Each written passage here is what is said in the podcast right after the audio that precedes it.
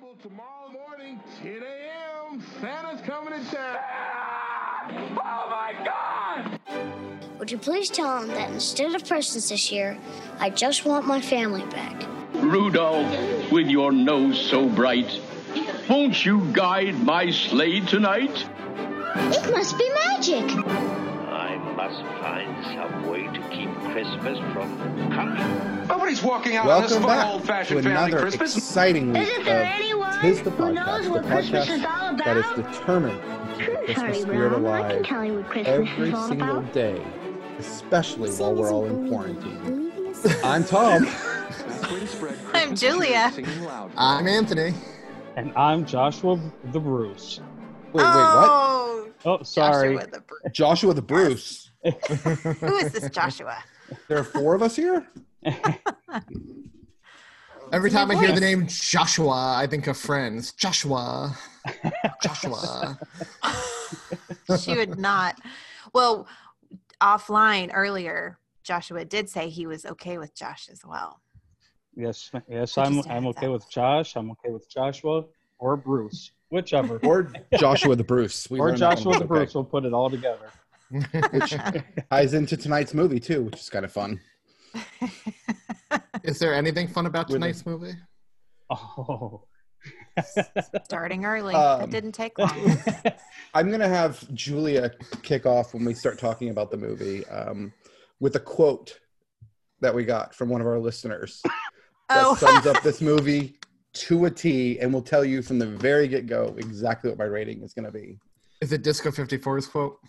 No. No. Just wait. Just wait, Anthony. How's everyone doing? Doing well. How are you? Yeah, so you're in New York, right? Yes, I am. Western New York. You're one of the brave folks who's keeping this society running. Yep, keeping the I deliver bread and just keeping the shelves stocked as best I can. I would be more excited about you being from New York, Josh, if we would be in agreement on this movie tonight. Well, from the sounds of it, maybe not. I don't know. Hey, I have been spending my quarantine decluttering everything, and that has included taking all my Blu-rays and trying to convert them to digital. That's what I did with my day, because I have nothing better to do with my time. Stuck inside. I was actually surprised by how many codes still worked, given how old they were. What was not a challenge for me was this movie tonight that we're discussing. Yeah. I agree. I'm really thinking that mute button. I should not have this power, because it, so many times I think Anthony just deserves this, y'all. I was hoping when I came on the episode I would see angry Anthony, and I'm hoping I don't get disappointed. It's building to the crescendo. You're gonna see it. We're seeing it building right now. Well, what's funny is I think every patron we've had on there, I always apologize to, because I'm pretty sure every movie that patron has chosen so far, and I don't know if they do it on purpose to get a rise out of me to get the true experience. I love destroying what people care about. I will say I am interested to see exactly why you dislike the movie so much. So I'm very interested to hear your opinion. Take between start and end, and oh, wow. That bad, wow. Oh. Well, let's destroy the suspense right now. Tonight, we are talking about the 2014 Max Lucado film, The Christmas Candle. And I think IMDb has a great plot synopsis that I'll read real quick, and then we'll jump into our histories. A pastor who suffered a personal loss accepts a position in a town that believes in a Christmas miracle candle, which he strives to abolish. Yep. Mr. Bruce, since you're our guest and you picked this movie as part of your Patreon subscription, why don't you go ahead and tell us your history with this film? And why you picked this one specifically. Okay. All right. Well, there's some accusation in that. Did you see the finger pointing? I am happy to defend my pick.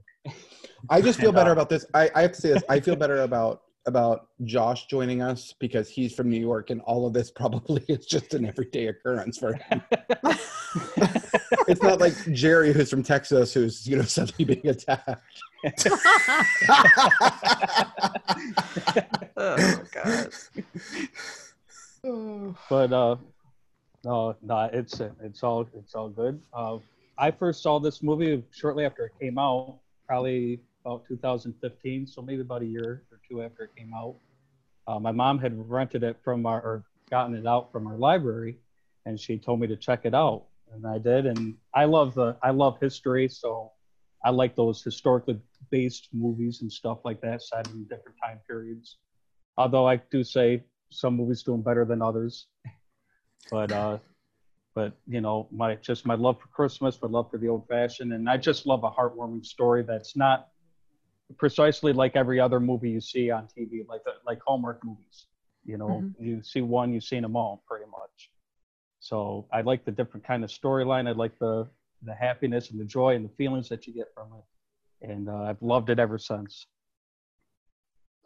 Very cool. And as for why I chose this movie, I was actually shocked that after what you guys have been on for 2.5 years now, 3.5 mm-hmm. years.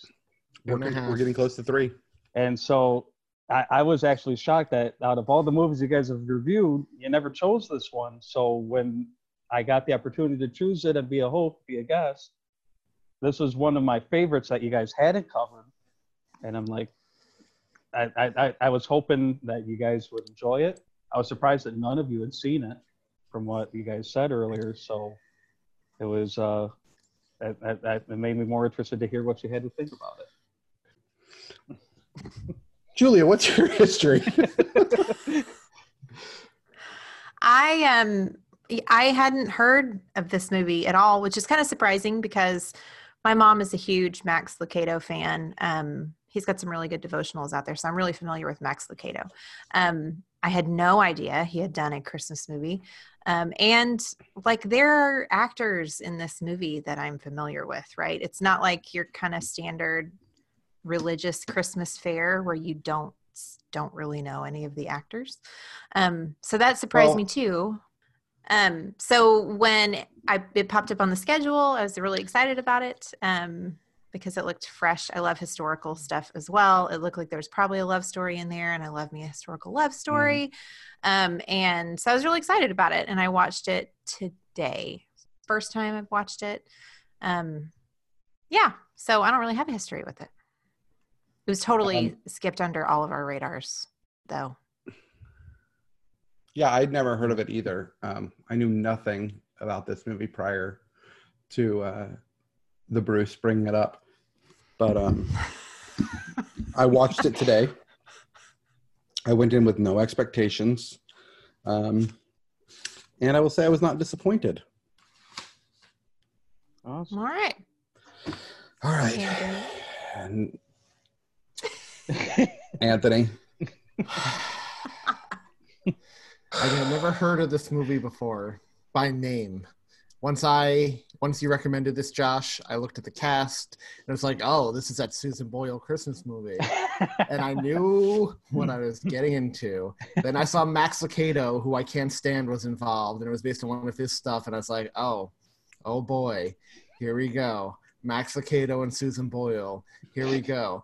I know Josh was hoping for Angry Anthony to come out tonight. I don't know if Angry Anthony is going to come out tonight. I hated this movie, but there's not much to talk about. Just to quote one of our listeners, Stephen Beach, it's a shockingly... Wait, nope, that's Julia's quote.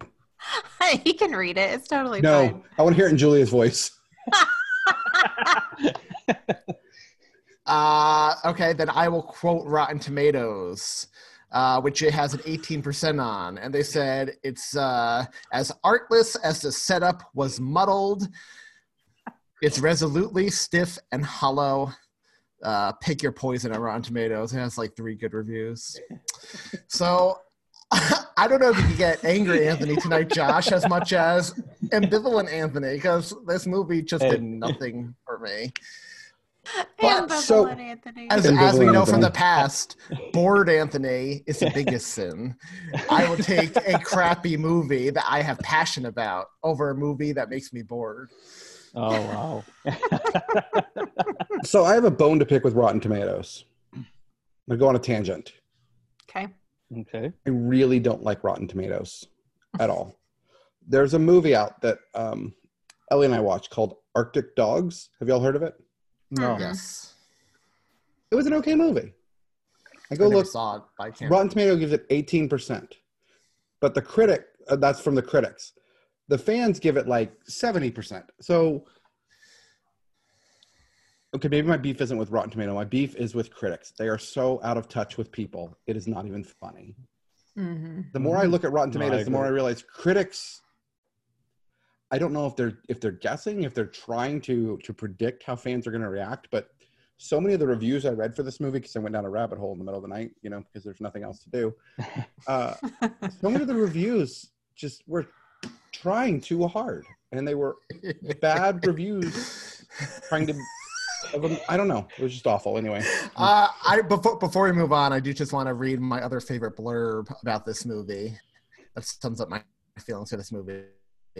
Quote, "A real Christmas miracle would cause every copy of this film to spontaneously burst into flames." Oh my gosh.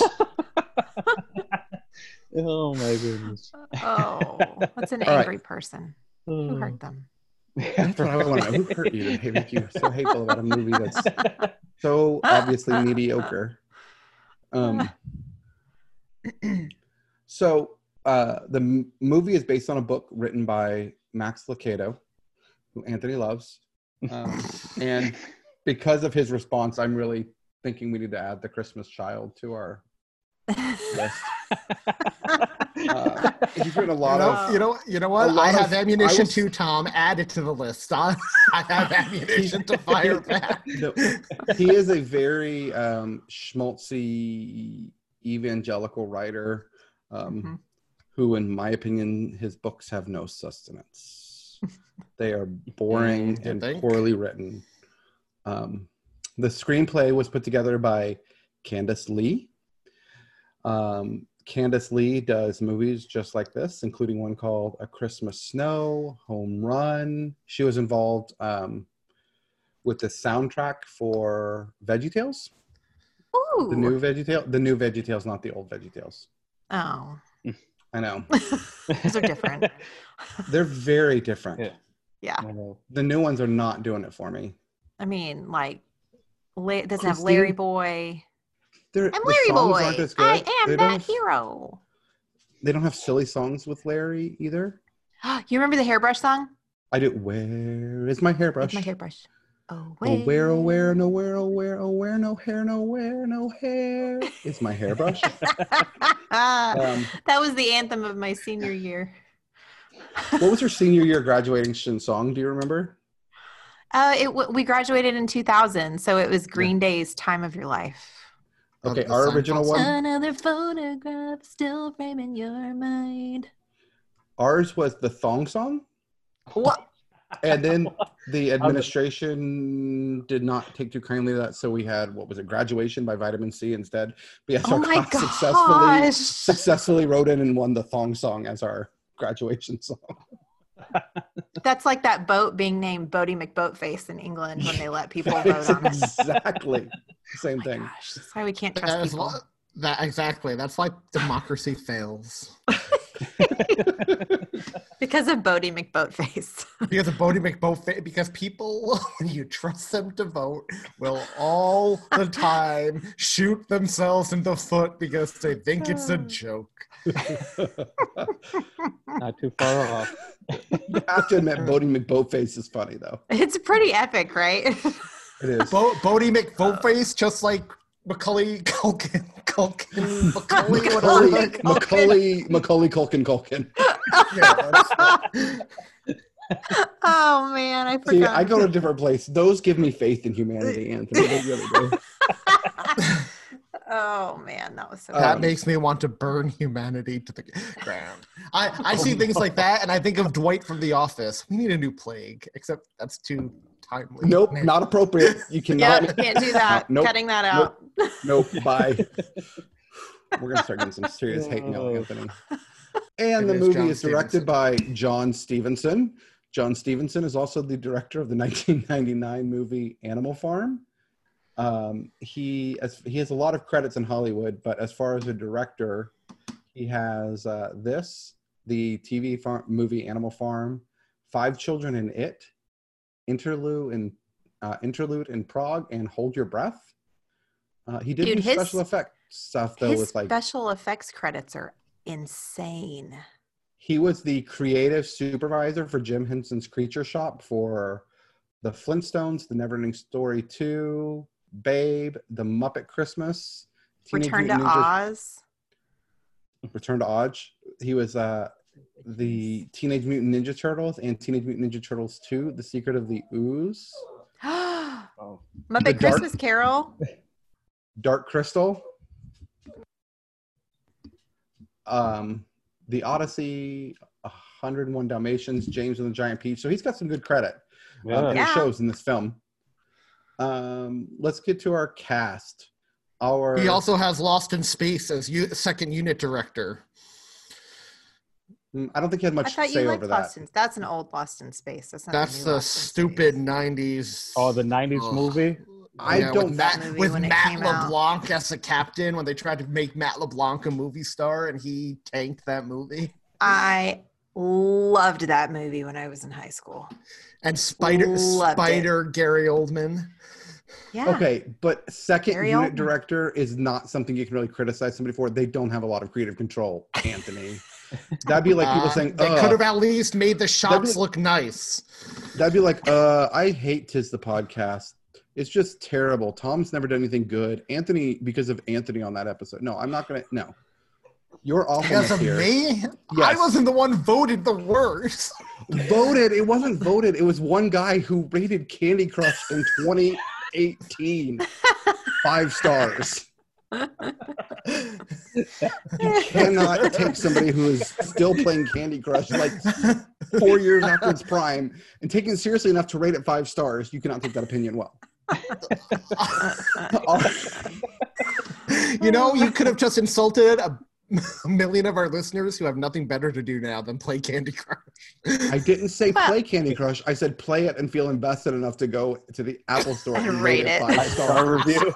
There's a big difference there. I was listening to This American Life about ratings, and they were talking to this guy who started getting obsessed with negative reviews, and so he'd go click on the people, and he's like, oh, this is the kind of person who rates Amazon gift cards 5 stars, you know, like yes. An Amazon gift card. So Ira Glass then goes through and he looks at the positive reviews as well and points out the horrible stuff, the positive things, and you hear this man's soul die as Ira is reading those reviews. So I have a review story from Amazon. Yes. Yeah. Me and a coworker self-published this thing like 7 years ago, and we got a terrible review. Well, going down the rabbit hole, found out it was this coworker who worked with us too, who hated everybody, who cared enough that he heard us talking about it, and to go find it and just give it a terrible lie and say they were an English teacher. I wouldn't give this drivel to my students to read. Everything, but that is awful. Some people with reviews like that don't have lives. Like that. Okay, I've got to find this self-published book right now, y'all. We could do that after. I don't mind linking it.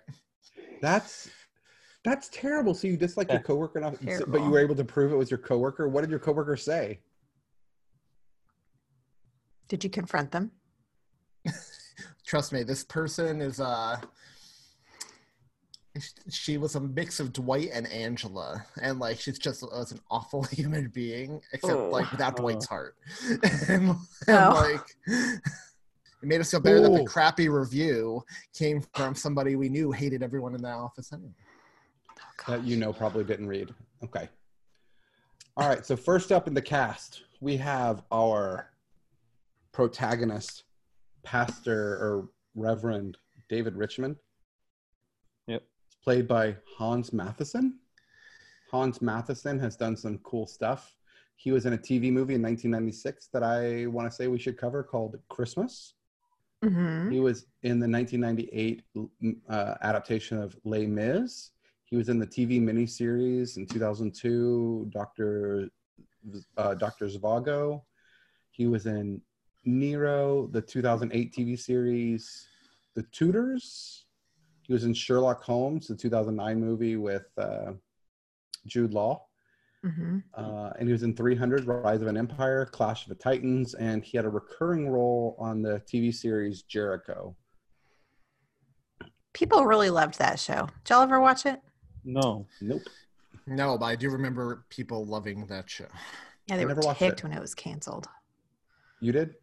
They were. No, they were. Yeah.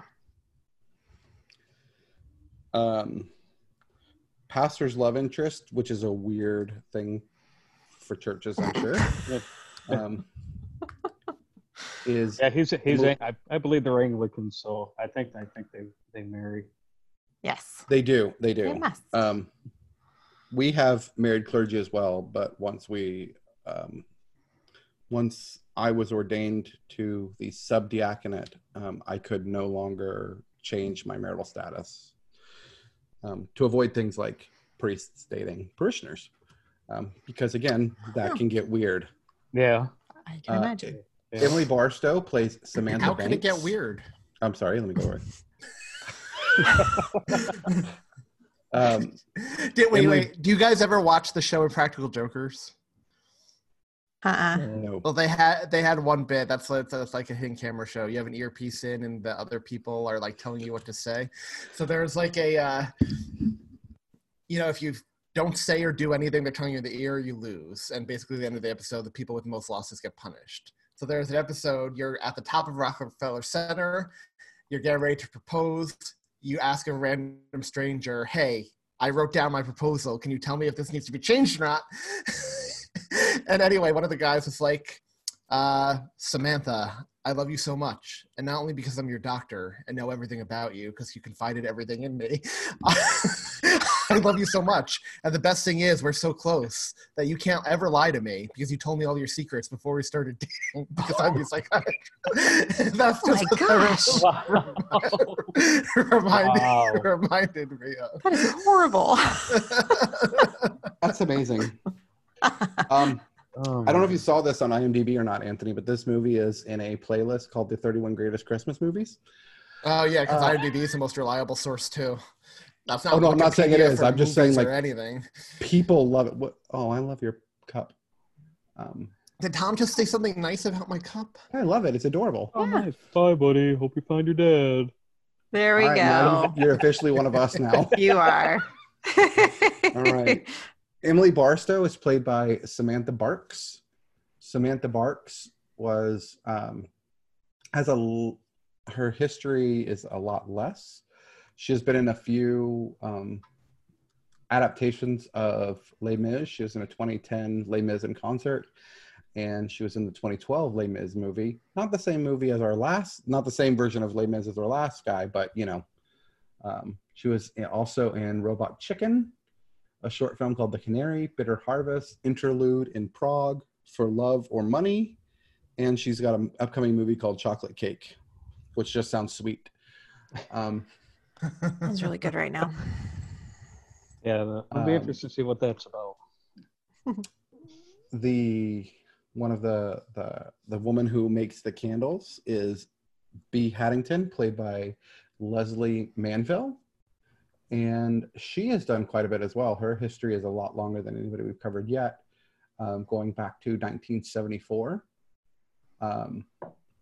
But we don't really see, I'm trying to find, I didn't look at her earlier because I didn't remember her, so I probably should have done that before the episode. Sorry, y'all. She was in the crappy His Dark Materials movie. Oh, no, she was in the play. Never mind. She was in 2009's A Christmas Carol. She played Mrs. Cratchit. She was in... Oh. Law and Order UK, which I did not know was a thing, as a recurring character. Anthony, did you know that? Law and Order UK? I had no clue that was a thing. They're everywhere. I want to Google the intro though now and hear that dramatic speech done in the British accent. Let's do that after this episode. That's awesome. She was in Maleficent. She's one of the three fairies. Mm-hmm. And Maleficent, Mistress of Evil. She was in the TV show River, Mom, Harlots, World on Fire, and she's got a few upcoming productions. Her husband, Edward Haddington, is played by Sylvester McCoy. Sylvester McCoy was in the Hobbit series. He was in Doctor Who. He was in one of my daughter's favorite TV shows as a little girl, Sarah and Duck. Y'all know that one? Uh-uh. The theme song is amazing. It just goes, Sarah and Duck, Sarah and Duck, Sarah and Duck. And that's the whole theme song. It is the most British child's television show you can possibly imagine. He was Radagast? He was Radagast. Yes, oh, snap. He was in Ghostlands, Doctor Who, Death Comes to Time. He was a doctor. He was a doctor. Yeah. Doctor Who in 2004. He was in King Lear. He played Lear's Fool. That's funny. The Academy 1 and 2.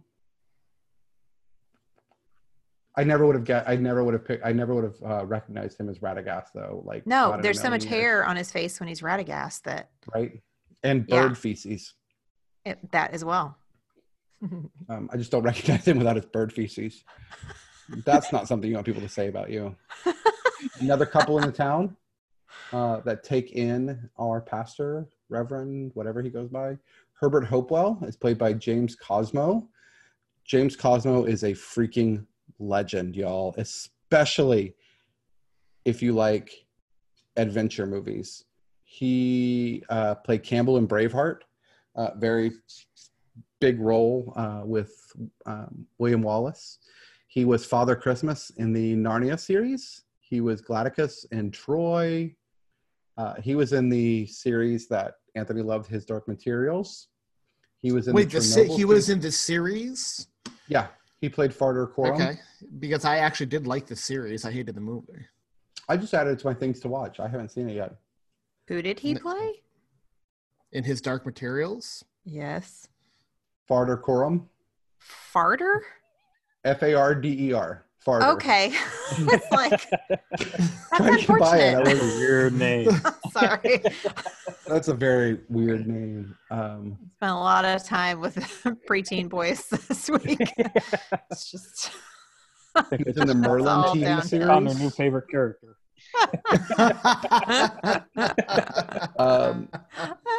My favorite role of his, though, has to be Lord Mormont from Game of Thrones. I would agree with that. Yes. Unbelievable. He was the captain or the lord over the Night's Guard. Night's Guard. Night's Watch. On Castle Black. Oh. He played Cedric in Ivanhoe back in the day. I mean, this guy is just unbelievable. I love Ivanhoe, the book and the movie. Just saying. Anthony's favorite character in the movie is Eleanor Hopewell. And okay. Eleanor was played by Susan Boyle. Two things.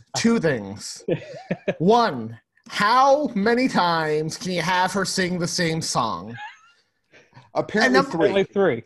And number two. I like you, Josh. And number two, what is it about these reality competitions that you win for something other than acting, yet they think all of a sudden that makes you an actor for a movie? Get the heck out of here with this woman. Kelly Clarkson and all these, Kelly Pickler and all these actors. Oh. Anthony, I will agree with you there because she was the worst actress in this movie. Like, not to get too far ahead, but when she's at the funeral, just no emotion whatsoever. If her husband died, none. But Joshua, I hope you feel happy because you just got the angry Anthony you were longing. You did. Everybody knows who Susan Boyle is. She has Britain's just been in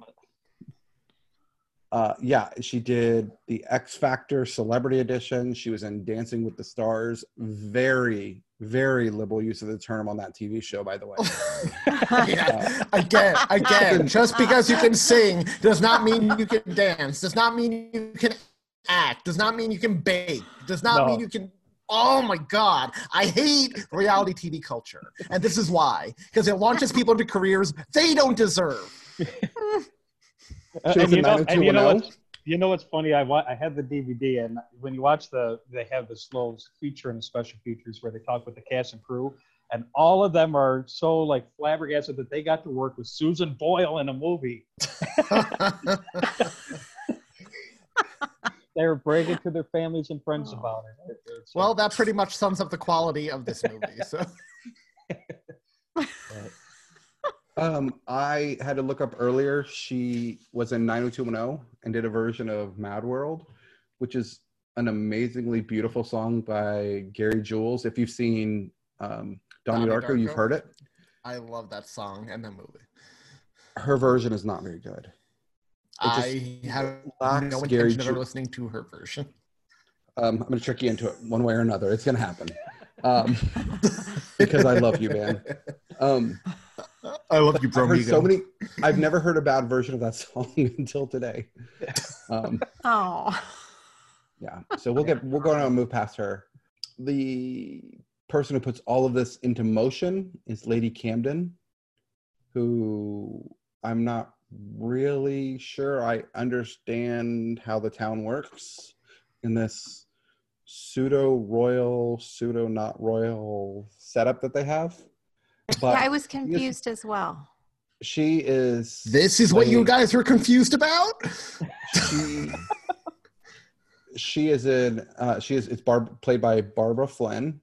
Barbara Flynn was Mary Queen of Scots in Elizabeth I, the 2005 movie. She played Helen Potter in the Renee Zellweger movie Miss Potter. Anybody else you want to talk about? My favorite person in the entire cat. Yeah. William Barstow is played by John. Yeah. Who is the, I freaking love him in The Mummy, y'all. Yes. I love him in The Mummy. So his character in The Mummy is who the inspiration has to be in the RPG narrator of the Jumanjis, right? That's funny. I never thought about that. Can you see that? You know what I'm talking about? I can see that. I can see that. It has to be because he looks and acts just like him. Anyway. Welcome to Jumanji. Welcome. Yes. I love the new one, by the way. He's the best. So he's horribly underutilized in this movie, by the way. Yeah. Oh, absolutely. I mean but Julia, they had to work in Susan Boyle. I mean, come on. You have to throw an actor of that caliber aside if you have somebody like Susan Boyle joining your movie. Deep breaths, Anthony. Deep breaths. We don't want you to develop hypertension because that is a complication if you catch coronavirus. Keep our blood pressure down. He was in 4 Weddings and a Funeral. Mm-hmm. Out of the Blue. McCollum. He was in a lot of stuff for the UK that I don't really know. He was in Alias, the TV show MDs, Cold Blood. He was in Spartacus, which was 2010. What version of Spartacus was that? Was that Showtime? No, that was too early to be Showtime, wasn't it? No, it was. I don't think it was Showtime.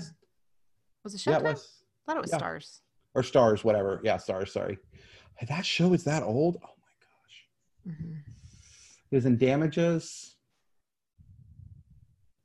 The Christmas Candle, of course. Valentine's Kiss. Ooh. Marley's Ghost, a TV series. Did we know that show, y'all? No. Agents of S.H.I.E.L.D., Transplant. And he's got a few movies coming up right now. Marley's Ghosts does not look like a Christmas movie. Just so we know. Bummer. Let's jump in. Do you want to set the stage for us, Mr. The Bruce? Well, sure, why not? The movie begins, we open up and we see a candle being lit and we have a narrator coming out talking about the old legend of the Christmas candle, how it started 200 years before, back in 1690. The candle maker came to Gladbury and wanted to do good for the town, and all he had to offer was a simple prayer, and never thought that his prayer would be answered until one night an angel came, blessed a candle, and he gave the famous instructions of the town: light this and pray. Gave it to some orphan children in the village who were very hard off, and their fortunes turned around, and the rest is history. Or so they say. And so as we enter into the beginning of the movie, past the prologue, we are now in 1890. It's been 200 years. It's the year of the Christmas candle again. The year of the Christmas candle again. And it comes every 25 years. I'm surprised there hasn't been a sequel. Oh, I guess it hasn't been 25 years since the movie was made. I guess we could do every year. It could be like 25 years in the future. But I would rather deal with Pennywise coming back every 27 years. Wow, Anthony. The bomb that terrorizes but never actually does any harm. Exactly. I can put up with some terror for a bit. So this angel's lazy, right? Yeah. Yes. Clarence did some actual work in It's a Wonderful Life. True enough. Okay. So from there we go to London. That was Gladbury. Now we go to London and there's this. Could I get a positive out of the way from this beginning, since I've been negative Nelly this whole time so far? Always. Go for it. I will say Gladbury, this fictional town of Gladbury, is actually very beautiful. It is. It is beautiful. Yeah, it is. They're very good with the scenery. They do a good job of constructing it. Yep. So, especially, yeah. So, positive, Anthony. Boom. You just cash your chips in for the night. Who got the Christmas candle and lit their wish just now? So we go from there to London, where there's a young man in uniform and he's serving people. He sees a woman get kicked out of a public house of some sort because she's pregnant, we learn. And her stuff is thrown. He goes and helps her and brings her to another public house where I don't know where this is or how he arranged this, but she's got someplace to stay. Yeah, he's with the Salvation Army, and she gets kicked out of her work. She was at, I don't know where she was staying, working for the London Electric and Lamb.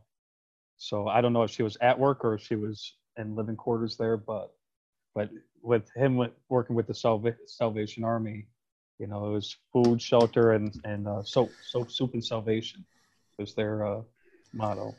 That explains the silly uniforms that they were wearing. I thought he was military. Yeah, no, they're Salvation Army, but it's the way that, William Booth called himself General William Booth, so they all right. Ranking. Yeah, they all wear uniforms and they all have ranks. Yes, yep. Except for their Santa Clauses, and then they dress like Santa Claus. But he gets her set up. Okay, that makes more sense. I guess I missed that part in the Salvation Army. And some lady comes up and she confronts him. And he's like, "I'm sorry, I don't know who you are." And he says, "Well, you might if you hadn't refused my last three letters." And come to find out, she's our Lady Camden. Lady mm-hmm. Camden of Gladbury. And she's there to recruit him to be a pastor, their preacher, their minister, whatever. Because he's such a fiery speaker. And she says some guy came on a boat for 12 miles just to hear him preach once. And she finally convinces him to go. And he packs up and he says he'll be there by the first Friday of Advent. Yep. And so he's on his way and he sees this damsel in distress situation that we would expect. She's got her horse stuck in the mud of a river. And he tries to help her and she won't take his help. And she finally does take his help. He gets the horse out. And she badmouths this new minister who's coming. This, you know, she's assuming Reverend high and mighty from London. High and mighty minister from London, and he introduces himself as Mr. High and Mighty. So we know that there's something going to happen between these two at this point. It's total meet-cute. Oh yeah, this is the formulaic love setup Without the cute. Oh, come on. I don't know. Julia thought he was cute. I said it was a meet cute. I did not say that I think he's cute. You don't? He's one of those I'm iffy about. He's not Cutie McMinister face?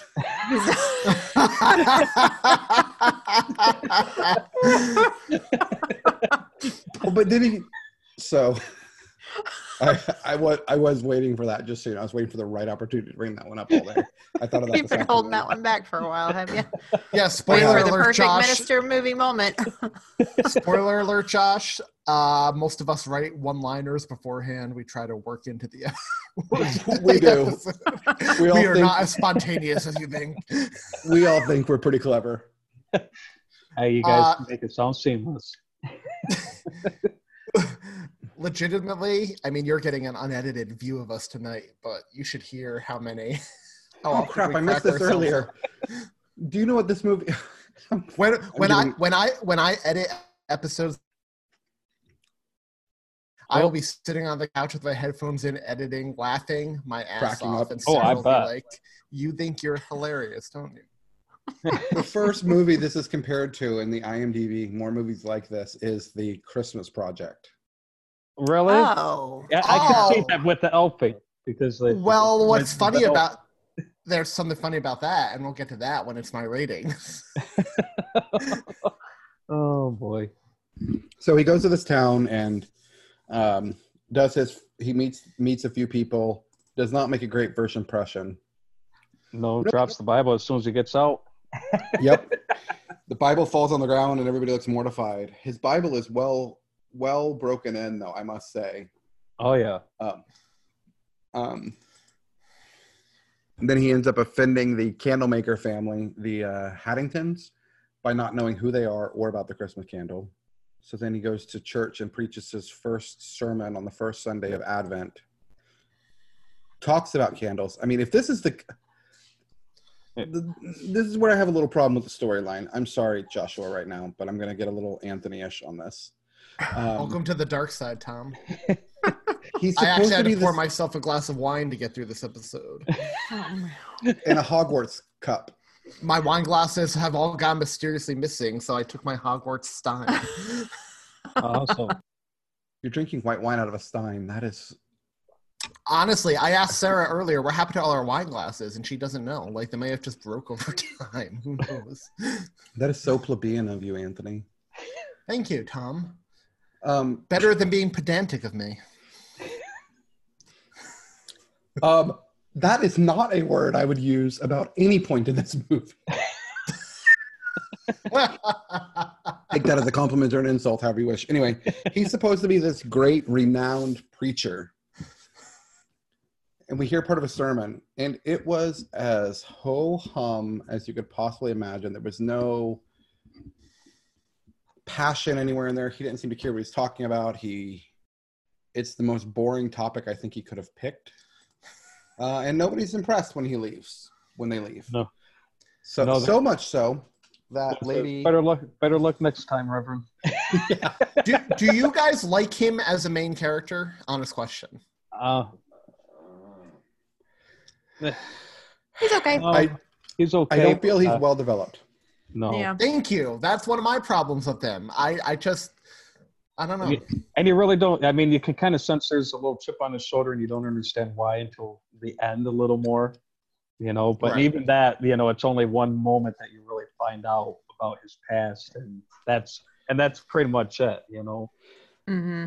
Well, it's really incongruent. You've got this humble servant's attitude at times, like when he's going to help this woman, or when he decides to help the town, but then you've got this blatant awful arrogance, and the two just are incongruent. And we'll get to the arrogance later. The arrogance became different, especially when we get to the electricity. The arrogance became so difficult for me to watch.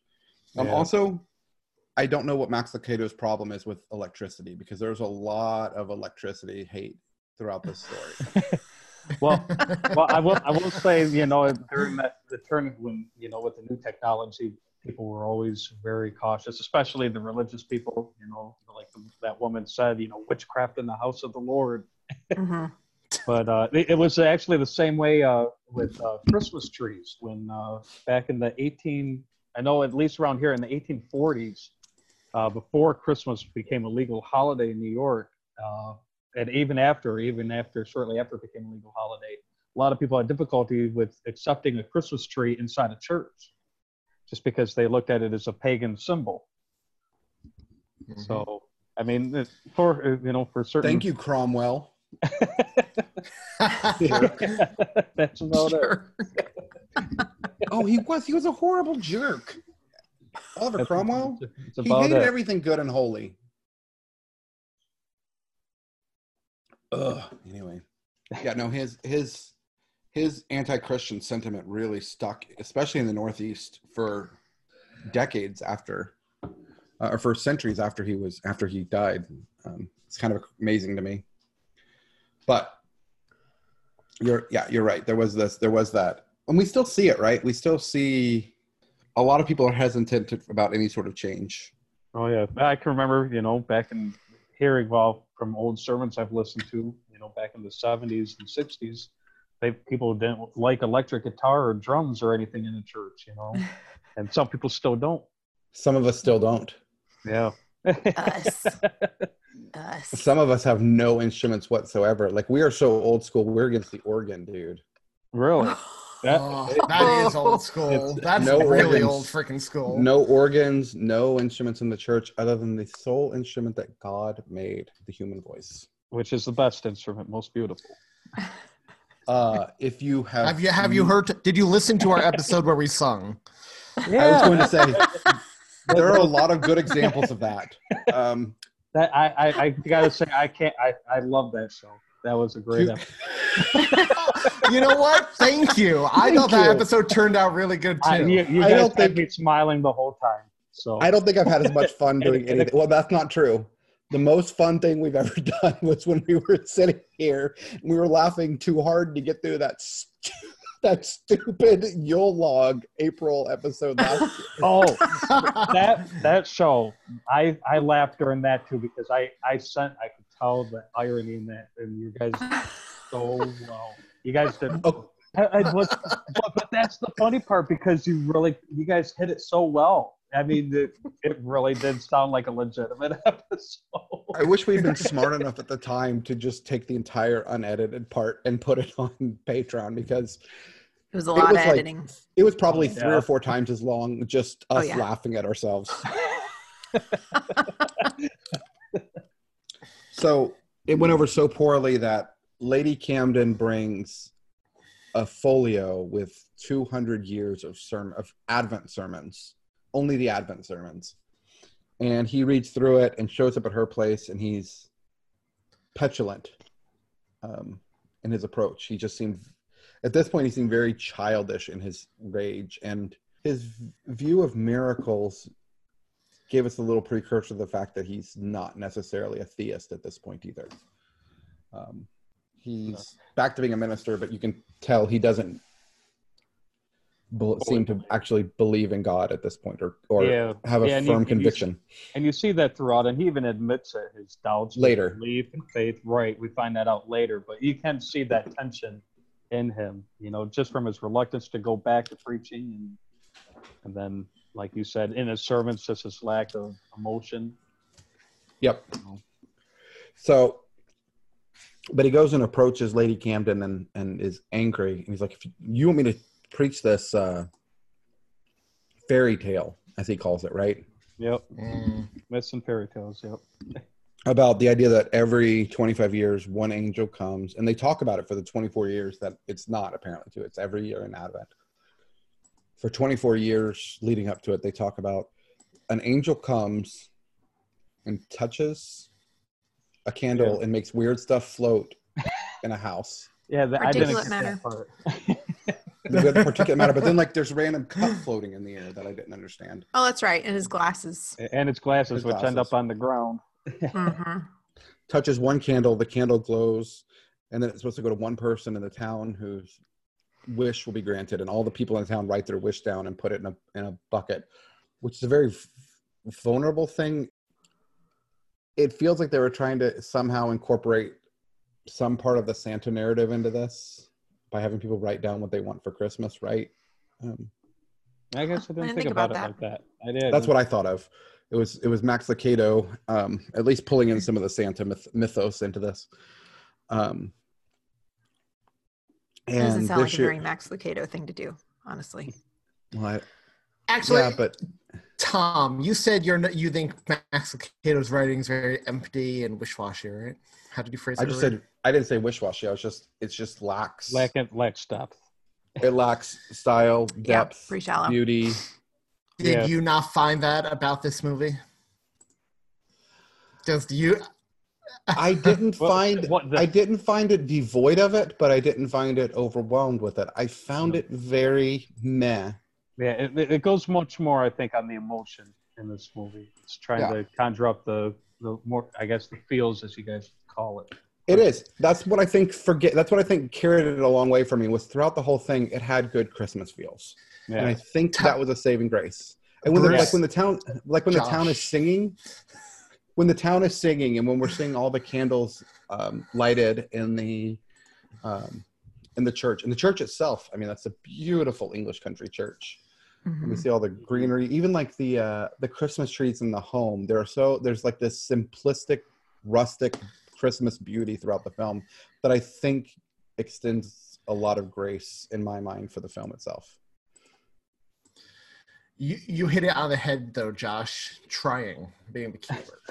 Oh my gosh. So there is this beautiful triumph of humanity and this beautiful humanity coming together in the memory of Christ's birth that we see. Instead of having people waiting around for this Christmas candle, he engages the town to come together and help their neighbor to truly show that second commandment given by Christ, to love your neighbor as yourself. Right? Be the light of the world, as he says. I loved it. That part was great, to see the town coming together and like fixing single moms. I think it was the single mom's fence, and there was the widowed woman and her daughter. They came and fixed her roof, and there were just all these people getting together, and it brought the town together. And I thought that was beautiful and heartwarming. Exactly. That. Anthony, do you want to tell us what was wrong with that too? No, I like that part. That part was beautiful. I'll give it that. Mm-hmm. I don't have anything to complain about that part. I'm doing a lot of talking, but I really want to save Anthony's recap for when we get closer to the end. So, Julia, can you take off from here? Wait, you want to save my what? I want to take your. I want to save your part of the recap for the end. Oh wait, I do want to talk about one thing. All these people are telling him what their wishes are, and I really did find funny that the one who wants a man, the Agnes Chumley. Agnes Chumley, yeah. She looks at him with this like gaze. She's like, "I want a husband by Easter." With this like deep, come hither, aggressive look. That made me laugh. Which we see again after church. She gives him the pie. She's pie. Like, so I'm. She's like, I told you what I wanted, and now I'm making an act of faith.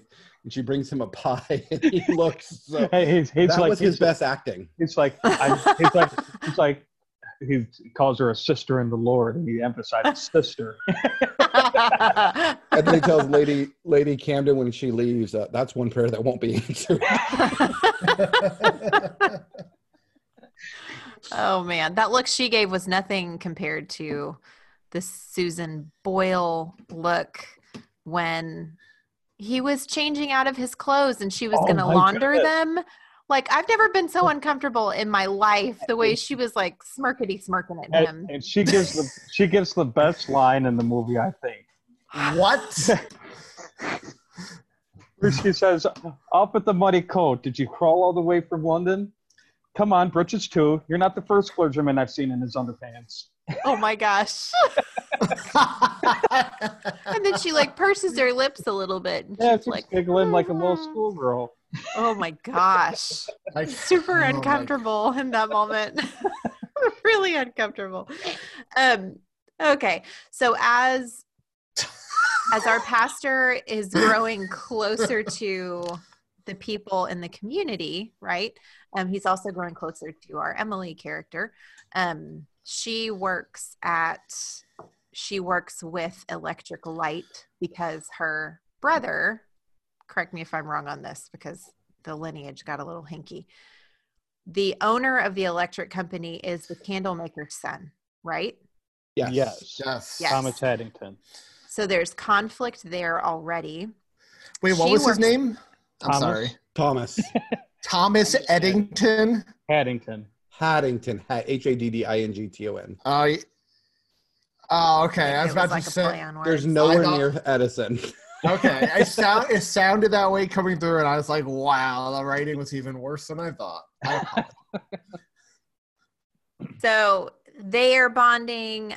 She, obviously is interested in electric light.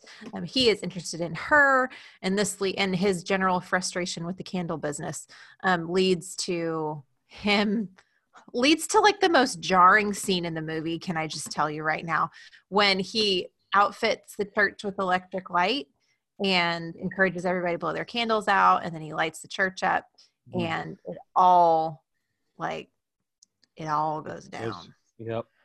Goes to pot. With the nativity scene underneath us, you've got the baby Jesus, and that poor woman runs up there. She goes, oh, the sweet baby Jesus. And she grabs him and she runs out, and the light bulbs are popping, and it ends up flaming up. Fire. Yes. Which then leads to our former pastor having a heart attack and dying in the church. He wasn't the former pastor. He was the caretaker. He was the caretaker. That's right. That is not the appropriate time to laugh. I just didn't feel sympathy. James Cosmo died so well, though. That's it. A clutch and a fall. So this stirs an unrest in our David character, our pastor character. He feels responsible. People have been telling him the whole time he should stick with what works, and he should buy into the whole candle thing. And so now he's like, I can't do anything right. And he has a crisis of faith. He has a continuing crisis of faith. He's been having it the whole movie. And have we talked yet about, have we gotten to the angel visiting? It's right about this time the angel visits. No, the angel had visited earlier. It visited earlier. Like, quite a bit earlier. Did you cover everybody? No, I didn't. That's where I stopped. They'd already handed out all the candles. No, you're good. Okay. Maybe I shouldn't be doing this recap. Because I'm thinking of this out of order. The angel had already visited, and they had already handed out the candles and everything in the village. Because there was a big jumble with the candles. Maybe we should go back to that scene. Yeah, we should go back to that scene. It's an important scene. Why don't you do the angel scene for us? Okay, so, we see the Haddingtons. They start closing up their shop. They cover all their windows so that people can't see in through their windows. And which is suspicious. If it's a townsperson, I'm suspicious about this, right? Well, yeah, exactly. And that's why he's pretty much the only one that has seen this angel before. But so they're sleeping, and they fall asleep waiting for the angel, and they get woken up. I don't know if it's the sound of the glitter from the angel arriving that wakes them up, or they're floating glasses and cups and stuff like that. But the angel shows up, and everything starts levitating off the ground, and the glasses come floating off of Edward's face. And so at this moment, I think I'm going to be haunted rather than visited by a spiritual angel. But I do got to say one bone of contention in this part. In the Bible, all mentions of angels are as men, never as women. Never does the Bible describe women angels, but that's besides the point. So it's beautiful. That is interesting though, because most pop culture makes them women. Makes them women, right? Yeah, exactly. Interesting.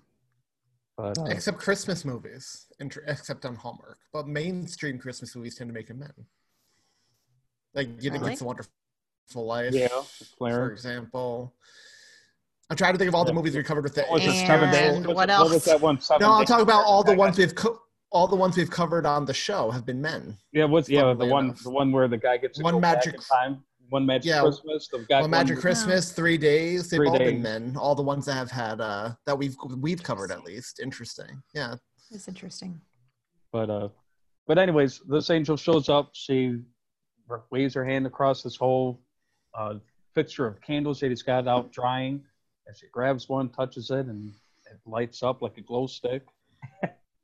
And so then as the Haddingtons wake up, Mr. Haddington goes to grab the candle and steps on his glasses, can't see anything in the dark, stumbles over, knocks all the candles over, and of course the one candle that's glowing rolls underneath a piece of furniture out of sight, and they lose the Christmas candle. But so in their frustration, they gather up all the candles that they can find, and they decide that the best way to resolve this would be to hand out all the candles and give a candle to each person that's put a request in, and tell them that they have gotten the Christmas candle, and yet but try to keep it secret from the village. Right. And that's where kind of chaos. Well, a little bit not chaos, but a little bit of. Mix-ups start going on. Well, which I find odd because, you know, they're obviously experienced chandlers, right? Their family has been making candles for how long now? 200+ years. And the way they dip their candles, it would have to be an even number of candles. They did not stop to count the candles. Not until the end. She brings up, 29 wishes have been given away. And Edward's like, no, dear, 30. There's always 30 candles. Exactly. They let this go at this point, which is just an odd thing to do. It is. And also, all the candles, if I'm not mistaken, when the angel came, were hanging still, weren't they? Mm-hmm. Yeah, until he knocked them over, yes. And so how did that one roll off if it was still connected to the other one? Well, I think all of them fell on the ground, but I don't know how. I didn't notice how many actually came off the stand. Well, but weren't they still connected to one another, hanging over, or were they cut already? No, I think so. It should have had a buddy. I think they were cut already. Okay, they were. Okay, my bad. But no, so all these different people get candles, and there's one candle left. They try to give it to their son, who's into the electricity business. So that he'll come back to town. To Gladbury. Well, he does come back to Gladbury to give them the candle because he said, this doesn't mean anything to me. They're like, you saw the angel when you were a kid. He's like, I was young. I saw what I wanted to. Mm-hmm. Yeah, very skeptical, very man of the world. His line was, the world needs me, not Gladbury. Mm-hmm. So, what'd you think of his Stanley steamer that he rolled in on?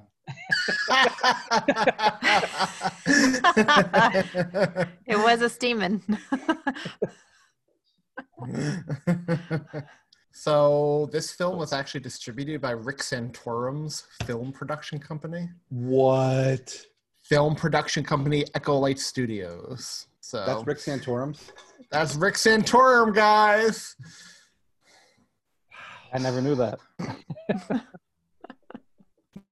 The Wikipedia just told me. Oh, it just gets worse. Oh, gosh. I'm glad it's enthusiastic enough to at least have to look it up on Wikipedia, Anthony.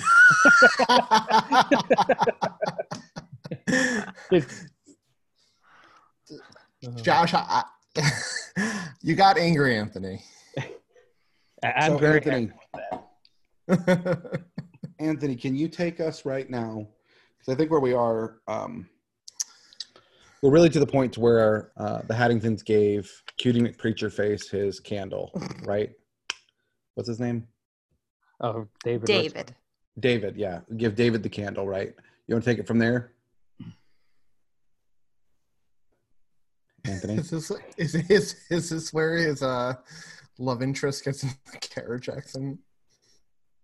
No. Oh, wait, you got to go back to his love interest's dad and how he didn't want to pray for him. He was conflicted. Yeah, so his love interest's dad has consumption, and he's in real bad shape. And I had that once. Did you really? No, I don't think it was. Tom, no, consumption. You play straight TV, solo. Right? Yeah, consumption's, it's just not called consumption anymore. No. Yeah, it's like... It's TB, and it's, I mean, I did not realize this. There are still 200,000 cases of TB a year. Yeah. Yeah. I was reading that. So, meanwhile, you laugh at us when we show concern for you. Well, I mean, even if you get consumption, there is you'll never really get better. You never actually get better. The lung damage and scarring is pretty permanent. Oh man, this is true. It's a same with what I hear from COVID-19 or the COVID disease, coronavirus. Lasting effects. Yeah, there are lasting damage on your lungs. Mm-hmm. They're suspecting permanent lung capacity loss of up to like 30 to 50% after COVID-19. Yeah, that's what I heard. Man.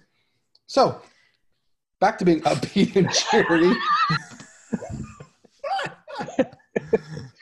Yeah, so he can't pray and he feels bad about it, but he kind of in his right mind, he's like, I can't pray for your dad. And he fails. And we find out later why when he does finally come back and spends the time reading through the miracles of Christ. He goes through all the passages of Jesus healing the lame or the blind or raising the dead.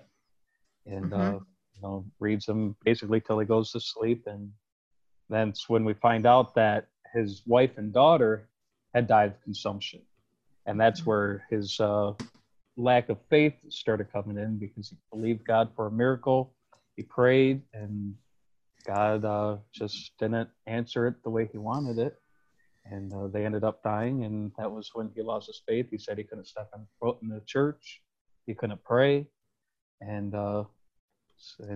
so that's kind of what he's coming off of as his background. Mm-hmm. And that's the trope in these Christmas movies too, right? The lack of faith, where they have to get their faith back. I'm not saying that like it's a bad thing. I'm just saying that's a trope. I call out the tropes in these things. Yeah, it is a common trope. It's a common trope in horror movies too. I mentioned earlier that I would think I'd be visited by a spirit, but all those priests in horror movies have the lack of faith until they need to go exercise some. Yeah, right. Isn't that song that Justin Timberlake wrote? Bringing Faith Back? Is that it? Oh, I don't know. What? Bringing Sexy Back. It was a bad Justin Timberlake joke. It was a bad joke. That was a bad joke. Yeah, that went over my head. What?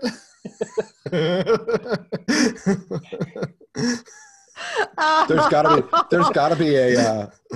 gotta be some like Christian performer that made that joke or made that song, that parody. Probably. If not, Tom, you know what you have to do for Patreon. I can't in good conscience. What you have to do for Patreon.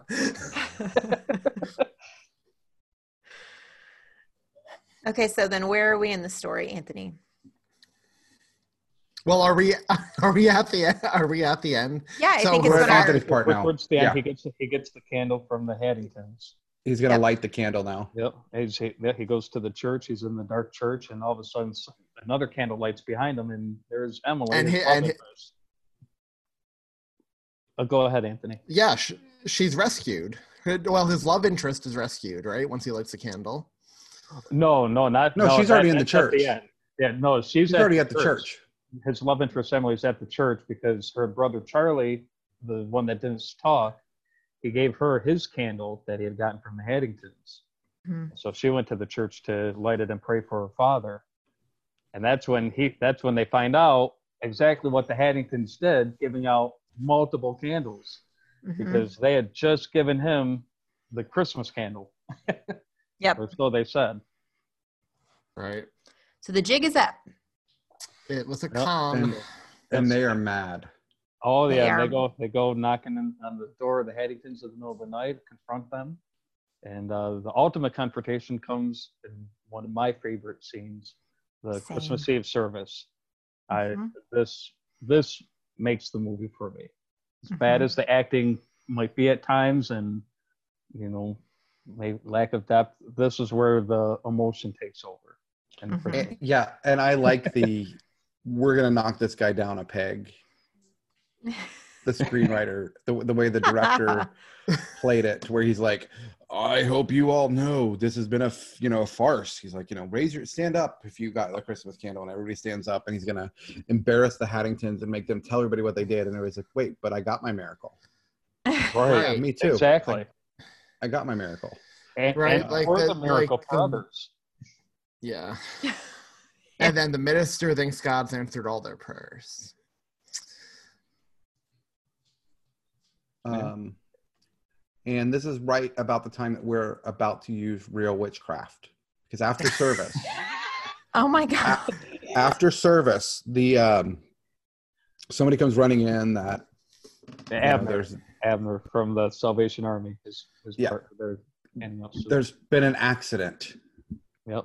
Yes, Ruth, the pregnant woman. Ruth Goodchild, who got kicked out, the one that he saved earlier on. Her wagon gets into an accident, and they light the candle, and she's rescued. Well, no, they pull out their wand and do a Lumos spell in the woods. They do a Lumos spell in the woods and start walking, and they're surrounded by this light at the end of their wand. All they needed was a Patronus to go for. They really, that would have, if they just would have sent that out, it would have been a lot easier. We saw your Patronus, Ruth Goodchild.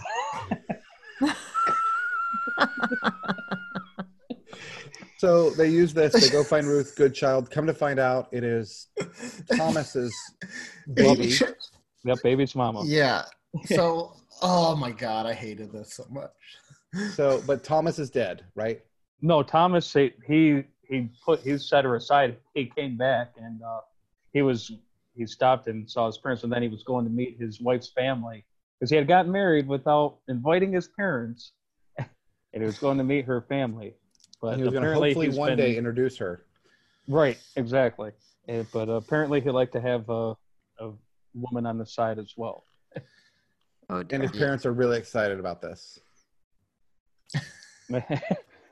Yeah, although they don't know about Ruth Goodchild yet. They find that out at the end. Well, they're really excited about the baby, and they now know that he's a scumbag. That's one way of putting it. But they're, in a way, their prayers were answered, because their son came back in the form of their grandchild. He did. They've got somebody to carry on. Oh my God, I hated that. That's how their prayer was answered. That baby comes back to town. I hated it. I hated it so much. See, I like that, and that, but that it was a little much naming him Edward after her father, even though that's his name. But this restores the minister's faith.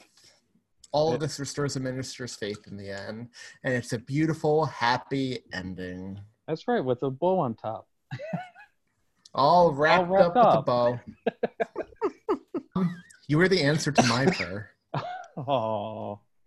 When I was looking on Reddit for somebody to host a Christmas podcast with, you were the answer to my prayer. Yeah. You are the wind beneath my wings, Anthony. You are the wind beneath my wings. And Julia is the meaning of our life. She's our inspiration. I love that song. You're the meaning in my... That's my parents' wedding song. Oh, that's sweet. I'm embarrassed to say what my parents' wedding song was. Josh, I have to ask, who's your favorite podcast? The Locomotion, is it? Stop it, Anthony. The answer's Julia. We know. We know. Oh my gosh, it is not Julia. Tom dies a little inside every time I ask, because he's like, how much can I get hurt?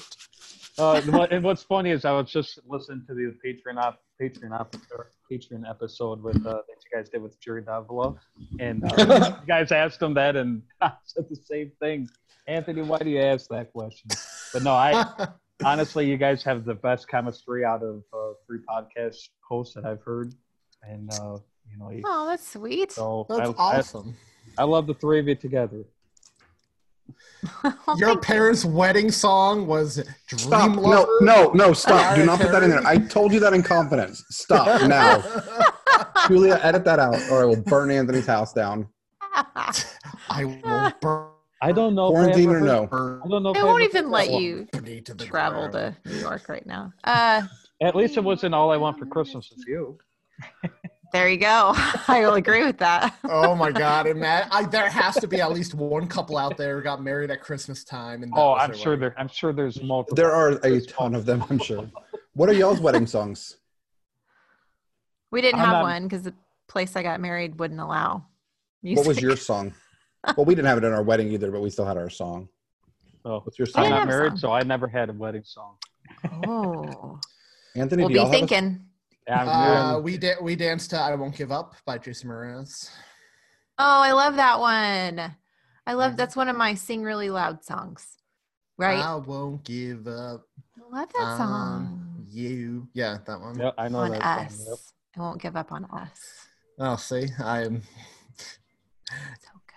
Edit that out. I won't give up on us. I love it. Our song is Such Great Heights by the Postal Service. I love that song. Yeah, I never heard that one. It came out while we were dating. Nice.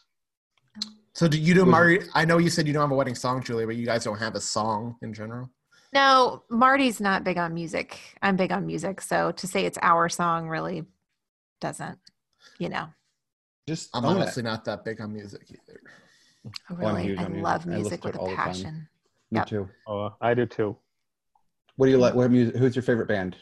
Mine? Queen. Yeah. I love Queen. Did you like your favorite Queen song? My favorite. I do like Bohemian Rhapsody. A little overplayed, but. I mean the movie. Oh no! I have not seen that movie yet. Unfortunately, I'm a little nervous because I'm just hoping it doesn't ruin my love for Queen. But I'm hoping it will. I don't think it will. No. I wasn't wild about the movie, but it shouldn't ruin your love for Queen. I don't think he should have won Best Actor. Absolutely not. Especially because, and I get it, you don't want to hear anyone but Queen sing the songs, right? But there are people out there who do these biopics that actually do the singing too, and actually put in that effort. He did not do that. Yeah, I look at Walk the Line. Oh, the Johnny Cash one. The Johnny Cash one, or Jamie Foxx when he did Ray Charles. Yeah. Did you see the Elton John one? That one was really good. No, I haven't seen that one either. I haven't seen that one either. But I feel like if you're going to be that character, you need to be that character. Right. I was super impressed with Joaquin Phoenix and Reese Witherspoon's performances. Yes. And I don't feel like you can compare those to Bohemian Rhapsody in any way. No. Sorry, that was just my opinion. Julie, who's your favorite musician? I can't answer that question. That's like the most impossible question for me to answer. Who, Anthony? Nice. Mine would be Queen, Rolling Stones, AC/DC. You don't have like a top three even?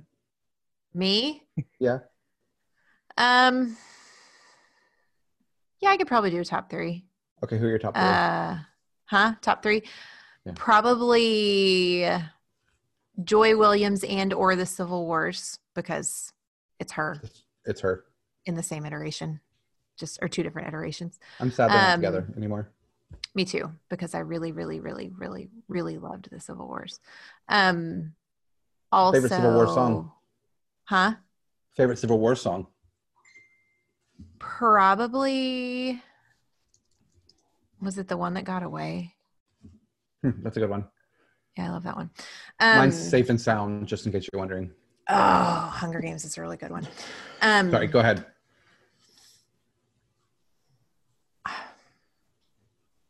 I can always listen to and be totally happy with Switchfoot. I love Switchfoot. I will always love Switchfoot, even their bad albums. And then it would be a toss-up for me for the third spot between Queen or the Rolling Stones or the Beatles. All good. Because I am one of the enigmas that can listen to and enjoys both Rolling Stones and the Beatles. I'm the same way, Julia. I do love. I'm one of the enigmas. Just like DC and Marvel fans can get along too. So. Yeah, I love all kinds of music. I listen to everything from country to hip hop to rap, classic rock, opera. I love opera. Julia, I'm one of the enigmas who doesn't like either Rolling Stones or Beatles. That's crazy. I knew you didn't like the Beatles. I didn't know you didn't like the Rolling Stones. My top ones would have to be Jimmy Eat World, The Decemberists, and then a close... I love The Decemberists. Ever going back and forth between The Cure and Depeche Mode. Okay. Oh. Very emo. Like in a great way. Very nice. Your mom's emo. I consumed massive amounts of Dashboard Confessional in college. Did you really? Oh man, I loved Dashboard Confessional in college. I never would have pegged you for that, honestly. Oh man, I loved it. I'm still a big Chris Carrabba fan.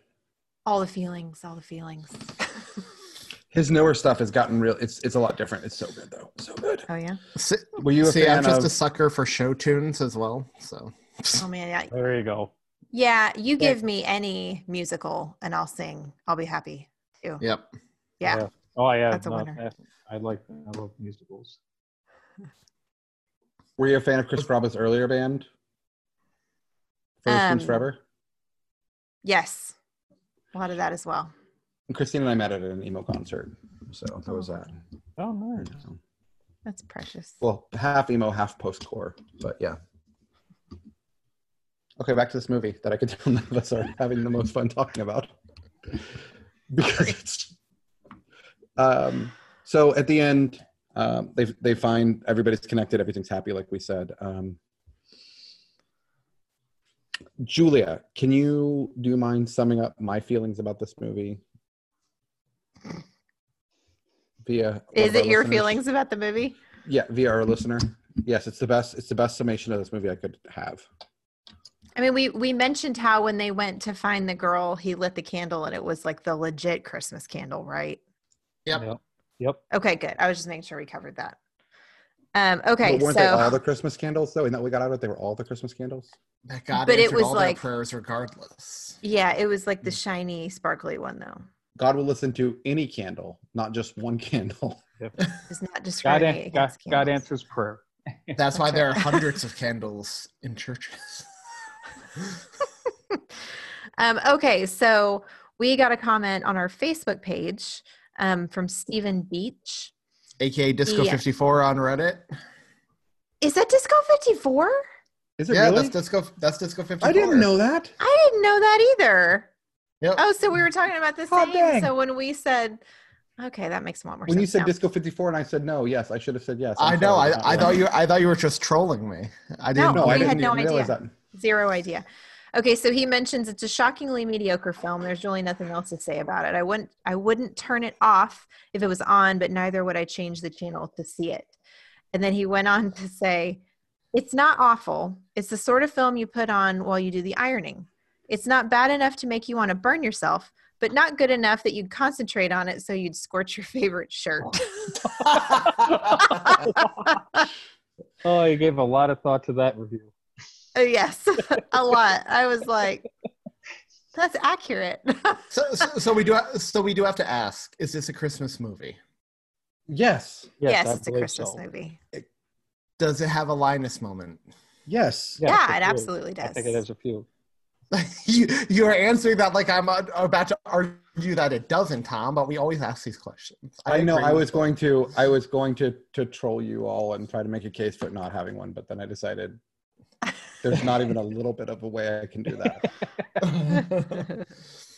Do we have favorite quotes? Wasn't a terribly quotable movie. No, not really. Mine was when Susan Boyle sang that song. Stop. Three times. My favorite scene by far was when the whole town, like the scenes of the town coming together. Yes. I liked when we found out everyone's prayers were answered despite not having them all having the fake candles. I really like that scene. I know. All right, ready to rank it? Yes. Sure. 5. That's what I was going to go with. 5. Of course you were, because it's a mediocre movie. What would you give this one, Joshua, before Anthony pulls out a 0.125? For me, you know, mine is, like I said, the emotion really carries it. And I get emotionally involved into this movie. But I do got to knock off a few points for poor acting, or at least a point for poor acting. But I do got to say, I do love Susan Boyle's voice, even if she can't act. So I'm gonna give this an 8. Whoa! This is one of my go-tos every year. So I've built up a bit of nostalgia, not childhood nostalgia, but you know, I love this movie. So nostalgia is powerful. I apologize for Josh. No, don't apologize for telling the truth, Anthony. I'd be more upset if you schmaltz me. Live your truth, Anthony. Live your truth. So it's funny. Which one of you brought up the Christmas Project before? IMDb. Yeah, IMDb. Yeah, most related. I read it from IMDb. Yes. Okay. So I looked at the list, and I gave the Christmas Project a 1. I cannot, in good conscience, give this as high as the Christmas Project. For real? For real. Wow. Are you elfing watch? You like the Christmas Project more? Yes, 100%. Wow. That hurts. I would watch the Christmas Project any day of the week over this. Oh, gives me the pains. The movie I have immediately below the Christmas Project we covered last week, Black Christmas at 0.5. I cannot, in good conscience, give this as low as Black Christmas. So I am going to come in directly in between those movies at a 0.75, which gives this an average of 3.583, which puts it at tied for number 55 on our list with the Santa Claus 3, The Escape Clause. Oh wow. That's painful, man. That's painful. Yeah, that's lower than I thought it would be. Me too. I'm so sorry, Josh. No, don't be sorry. Don't be sorry. It's painful for me too, because the Escape Clause is 20 times better than this film in my mind. I will say I've watched the Escape Clause probably almost as many times as I've seen this, just because they play it over and over on TV. Oh, God. We never brought this up the last Christmas season, but did you guys realize this past year Freeform got the rights to the second Santa Claus? They started showing all three of them. Remember we were complaining? We talked about that. Did we? We did. Yeah. Yeah, we talked about that because we were excited. I apologize. My memory's getting worse as I get older. It happens. Yeah. Wait till you have a child around, then it's just gone. That was me trolling you guys with the age joke. We know. We're agreeing with you. We're agreeing with the stated fact. Yeah, there's so much truth to it that, you know, we just can't even argue with that one. I forgot. What are we talking about? Where am I?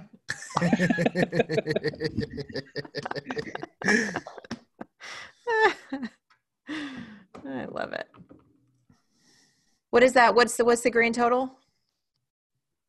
3.383. 3.383. Ooh. 3.583. I'm sorry. Oh. Which puts that number 55 on the list. Yeah. So I do have a question for you, a Christmassy question that was prompted by this movie. Okay. Who is your favorite in all of these films? Christmas angel.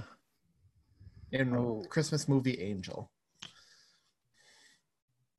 I don't like any of them.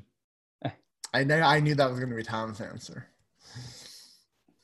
I'm an angel purist. No, I would agree with Tom there. If I had to make a choice, I guess I'm not going to choose I would go with angel from Nativity Story. No, I've actually never seen it. That's actually what I'm studying right now. I'm reading a book and studying on angelology right now. Angelology? Study of angels. I figured that's what it meant, but it's fun to say angelology. And Mother Alexandra. Okay. I thought it was called angel metaphysics. Josh got that quick.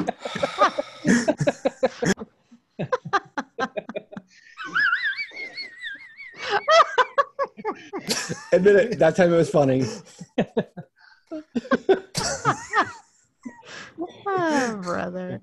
I would. Put, I guess I would go with Clarence, just because I guess of all the angels, I think he went through the most to try to help the person he was actually helping. Yeah. What about you, Julia? I don't really like any of them, but for argument's sake, I might just say Family Guy.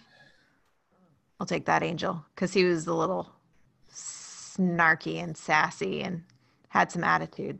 So that's my pick. The Family Man. Man. What did I say? The Family Guy? You said Family Guy, and I was thinking to myself, what the heck? Did they have an angel in her Christmas episode? I'm sure they probably did. But would I watch that show? No. The Family Man. That's right. I would. You know what, Julia? I may have to reconsider my... No, I don't know if I can. I don't know if I can say that one. I don't know. Doing Family Guy episodes? No, I was just thinking, I don't know if I can say Don Cheadle was my favorite. Oh.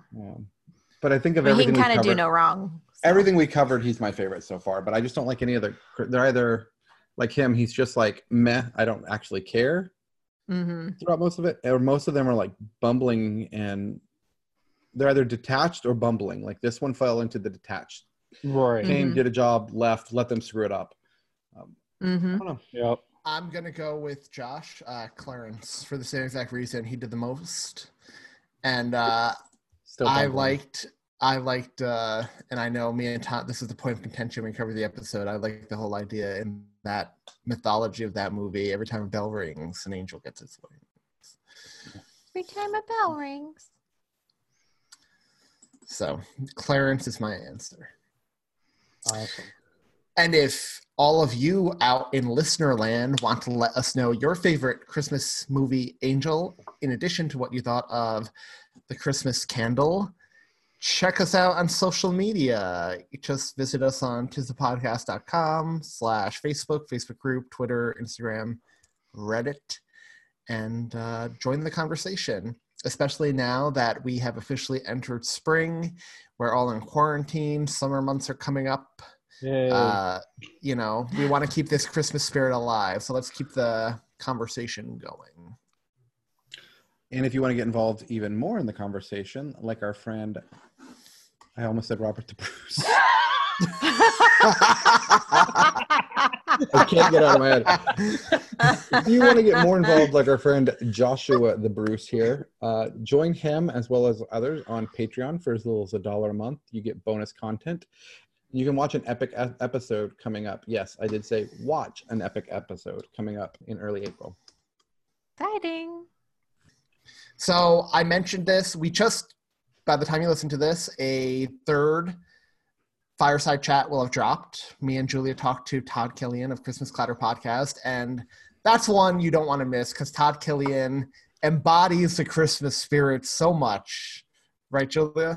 He's like Santa Claus's younger brother. I mean, like, it's crazy. It really is. Like, the episode was all the Christmas feels. All the Christmas feels. It's definitely the most sentimental of the three we've had so far. Yeah.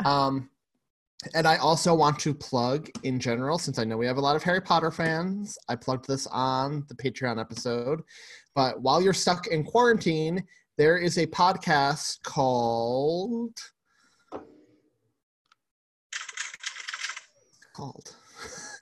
it's called The Poorly Read Podcast, and they are covering the Harry Potter books chapter by chapter by chapter. It's like 2 chapters an episode, 3 chapters an episode.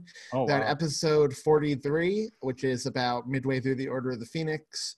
Every time they cover a book, they do an episode on the movie. They've never read the book before, they've never seen the movie, so it's cool hearing their perspectives on the series for the first time. And it makes me want to go back, and I wish I had that experience of reading them all for the first time again, because me too. Yeah, and me too. I also want to plug a book too while you're all out listening. Before you do that, can I give a shout out to J.K. Rowling for doing awesomeness? Yeah, go for it. J.K. Rowling is freaking amazing. She has changed her licensing to allow teachers to read Harry Potter to their kids digitally or virtually during coronavirus. Oh. And that's just absolutely amazing. Oh, wow. That is amazing. I love that. That is awesome. She's awesome. I also want to plug a book that was just released this past Thursday, by the time you listen to this, called The Office, The Untold Story of the Greatest Sitcom of the 2000s and Oral History by Andy Green. And it's an oral history with all the cast and crew about bringing the show to life, written by a Rolling Stone writer. Just from Amazon, little blurb. Green will take readers behind the scenes of their favorite moments and characters, gives us a true inside story behind the entire show, from its origins on the BBC, through its impressive 9-season run in America, including details like the battle to keep it on air after when NBC wanted to pull the plug after 6 episodes, and the failed attempt to bring in James Gandolfini as the new boss after Steve Carell left. Spotlighting the incredible genre-redefining show created by the family team, who together took a quirky British import and turned it into a primetime giant with true historical and cultural significance. So I have it pre-ordered. I can't wait to read it. Sounds awesome. I read the little excerpt on Amazon, like, you know, how they let you preview the book. And it's cool getting behind the scenes stories from the cast about, you know, their castings and stuff like that. So, So just check it out. I know we have a lot of Office fans in addition to Harry Potter fans. So next week we are Tom, you may be happy about this because you mentioned in last week's episode you're excited to get back to the world of Rankin Bass for a bit after talking to Jerry Davila. Next week, we are covering our second animal-based point of view nativity film, the Rankin Bass story, Nestor, the Long Year of Christmas Donkey, which is one of my favorite and underrated Rankin Bass ones. And the week after that, we are jetting across the pond, much to Disco 54's delight, I'm sure, and covering the Gavin and Stacey Christmas episodes. And I can't wait for you all to watch that show. So I love that show. Optimistic about this trip down Rankin Bass Lane. I'm going to be a little less optimistic and point out to everybody that there are 390,240 minutes until Christmas. That is only 6,504 hours. It's a little better. Well, that's only 271 days. That's not too bad. Oh, I'll break it down for you. It's even better. It's only 38 weeks. We're getting this. Oh, that's totally doable. Y'all. Totally doable. It's kind of, we were talking about this with Todd, Julia, right? Like, it's coming up fast, and we always want to get to the bird months fast, but given the current state of things, I kind of want things to slow down until that's all sorted, because I don't want the bird months plagued by this virus. The plague. Exactly. But the nice shining thing out of this whole thing is you get to celebrate Christmas a little early, a little late, however you want to put it, but it's culturally acceptable to put your lights out. So that's right. Yes, that's right. 2 of us have our lights outside of our house right now. Yeah, 3 of us. Flag flies. You have an outside here, Anthony? I leave them up all year. I don't like them, but I've been lighting them since this thing went on. So I'm so proud of us. I got my Santa Claus in the background. Oh, look. Nice. Oh, I love that. Delightful. Speaking of delightful, Josh, you have been a treat. Oh, this is a lot of fun. Oh, thank you very much. It's been a lot of fun. Even if you picked a crappy movie. I'm joking. It's okay, but Anthony, I want to make you happy, Anthony. And this is going to make Tom and Julia a little upset. I do believe. No. That... Stop. Hold on. Stop. What's he going to say? Hold on. You know what he's going to say, Anthony. It's a Christmas song. Yes! Thank you, Josh. Thank you. Jingle Bells is a Christmas song too, then, for that matter. That's arguable. Josh, you have jetted to the top tier of our listeners in my mind. Now Anthony's maybe like, "Hey, Josh." Maybe it's just because I'm a New Yorker. I don't know. I can get down. I can get down with Christmas and Hollis. Y'all do have some serious educational flaws in New York. I agree. April Riley's from North Carolina, and Todd's from Missouri, and they both agreed when I popped that question on Fireside Chats. All right, everyone, have a great week, and we'll see y'all next time. Stay safe. Stay healthy. Stay away from people for the love of all that is good and holy. Stay isolated. Bye, everyone. Bye, y'all. Bye. Bye. Have a good week.